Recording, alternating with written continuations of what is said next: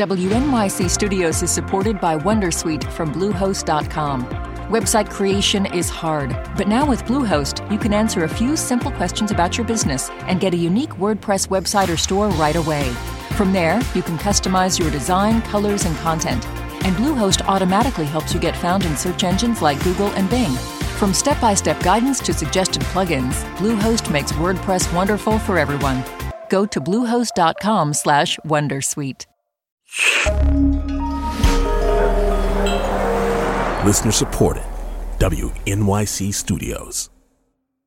Hey, Lulu here. Whether we are romping through science, music, politics, technology, or feelings, we seek to leave you seeing the world anew. Radiolab adventures right on the edge of what we think we know, wherever you get podcasts. Welcome to NYC Now, your source for local news in and around New York City from WNYC. It's Wednesday, September 13th. Here's the midday news from Michael Hill. The Biden administration is emphasizing how it's helping New York City respond to the ongoing influx of migrant arrivals. WNYC's Elizabeth Kim says this comes just days after Mayor Adams warned the city could see budget cuts as deep as 15% if the state and federal governments don't step in. During a roughly 45 minute Zoom call, administration officials sought to counter criticisms that President Biden isn't doing enough to respond to the influx of migrants.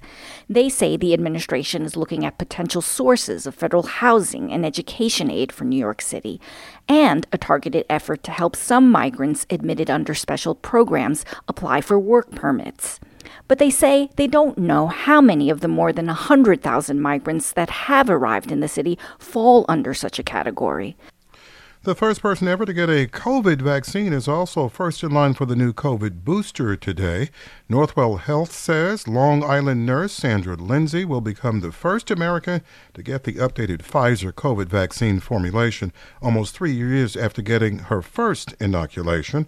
Lindsay is now Northwell Health's Vice President of Public Health Advocacy. She's also never been infected with COVID 19. This will be her sixth COVID jab overall, including the boosters. CDC advisors say all Americans six months or older should get the vaccine. The FDA approved the new shot just this week. 75 and cloudy under flood watches and a high risk for rip currents.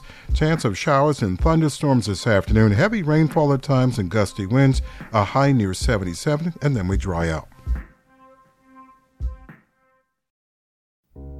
I'm Terrance McKnight. Join me for a new season of the podcast where people tell stories about the classical music that shaped their lives.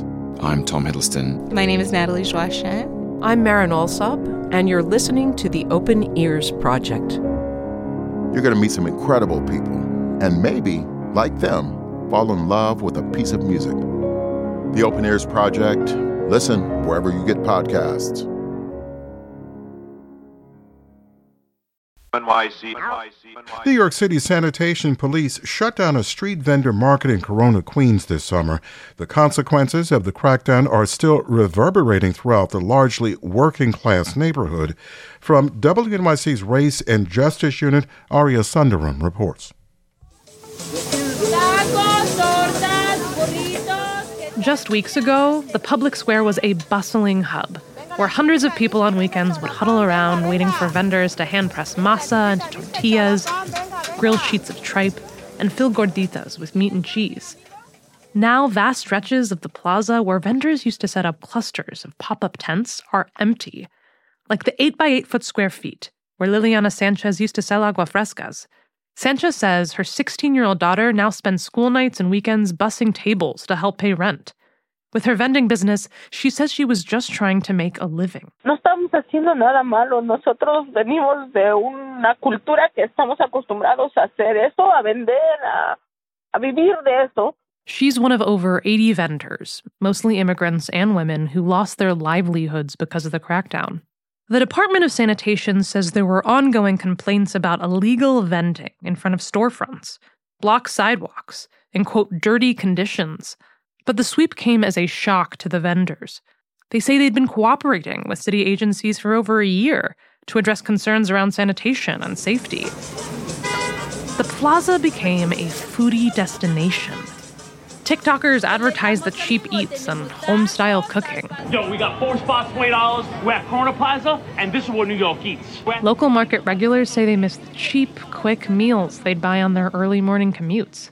And local businesses say they're seeing a fallout from the lack of foot traffic. Alondra Cardoso owns a hair salon across the street from the plaza.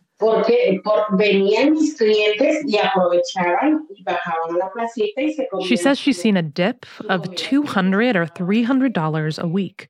That's 30% of her sales.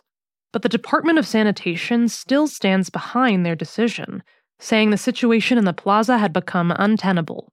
The Department of Transportation says it's planning to hire an outside company or nonprofit to manage a long term market in the plaza, but the request for proposals likely won't be released for months.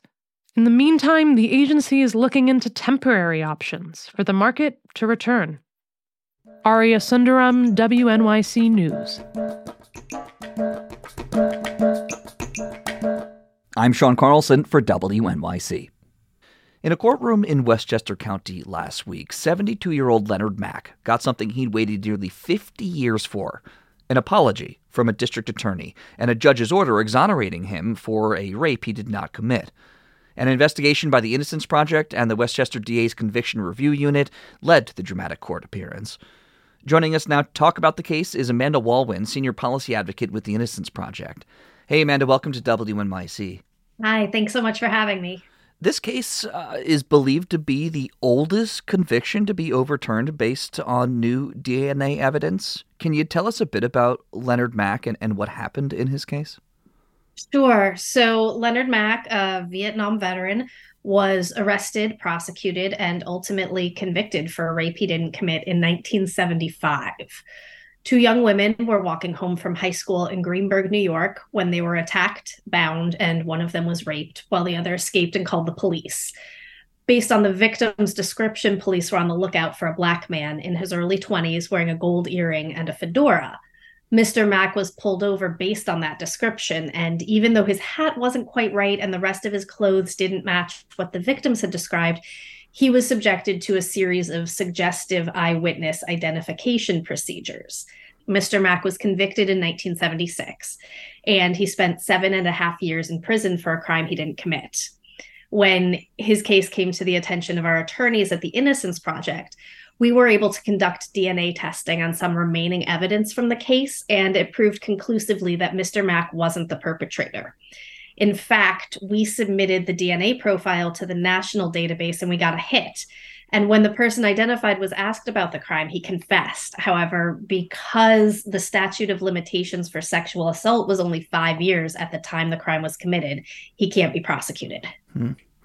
Let's talk more about some of the things that led to Mr. Mack's conviction. So much of that conviction was a lot of what you see in wrongful conviction cases. A big mm-hmm. one being, as you said, eyewitness misidentification. Mm-hmm. Can you tell us more about that? Yeah, sure. In fact, in New York, 36% of wrongful convictions involve a mistaken witness ID. And in this case in particular, the behavior of law enforcement encouraged the multiple misidentifications. Firstly, Mr. Mack didn't match the description of the perpetrator. And when one of the girls pointed out that the clothes were wrong, law enforcement had Mr. Mack change into clothes that the victim picked out and then presented him again for identification. In a photo array, Mr. Mack's photo was noticeably different from all of the other photos. His was the only one showing face and clothing. Finally, one of the girls was legally blind and she had difficulty differentiating between the people in the photo array. So the police instead allowed her to view Mr. Mack through a one way mirror with the other victim in the room who told her that's him. When that girl still couldn't identify him, Mr. Mack was asked to say something that the attacker had said through a door. Based on that, the girl identified Mr. Mack. And to be clear, none of this is best practice for eyewitness identification. I'm assuming, um, and I know your office has said that racial bias played a part here too, right? Yeah, I mean, of course. Even though the evidence pointed away from Mr. Mack as the perpetrator, police didn't make any efforts to identify another suspect. And when they were asked why they didn't do a full lineup for eyewitness identification, they said that it wouldn't be feasible to put together a lineup of black suspects in a basically white town. Mm. This kind of tunnel vision is a known consequence of implicit racial bias. And we see it play out in New York. 15% of the population is Black, but Black people make up 58% of the wrongfully convicted. And these statistics are driven, at least in part, by these kinds of investigations that are tainted with racial bias. How do we prevent it from happening in the first place if we do have all of this knowledge about what does happen? Sure, we can strengthen our eyewitness ID laws to also regulate show ups where a police officer presents a single suspect to a victim or witness. What we saw in Mr. Mack's case was that best practices weren't used, and that affected the ultimate outcome. And most importantly, New York's current post conviction statute is way behind much of the rest of the country. Right now, there's no pathway through the courts for exoneration for the majority of wrongfully convicted New Yorkers. Most exonerations, like Mr. Mack's, occur with prosecutor cooperation. So, if the prosecutor in your county isn't interested in revisiting your conviction, that's the end of the road. And it's worth pointing out that in half of the counties of New York, there's never been a single exoneration. Not all prosecutors are willing to do this work at all. Mm. This past session, the legislature passed a bill to address that. It's called the Challenging Wrongful Convictions Act, and it's on Governor Hochul's desk right now enacting that legislation is the most important thing we can do to make sure that there aren't more Mr. Max out there waiting for decades to demonstrate their innocence. Amanda Wallwin is a senior policy advocate for the Innocence Project. Amanda, thanks so much for joining us. Thank you. Thanks for listening.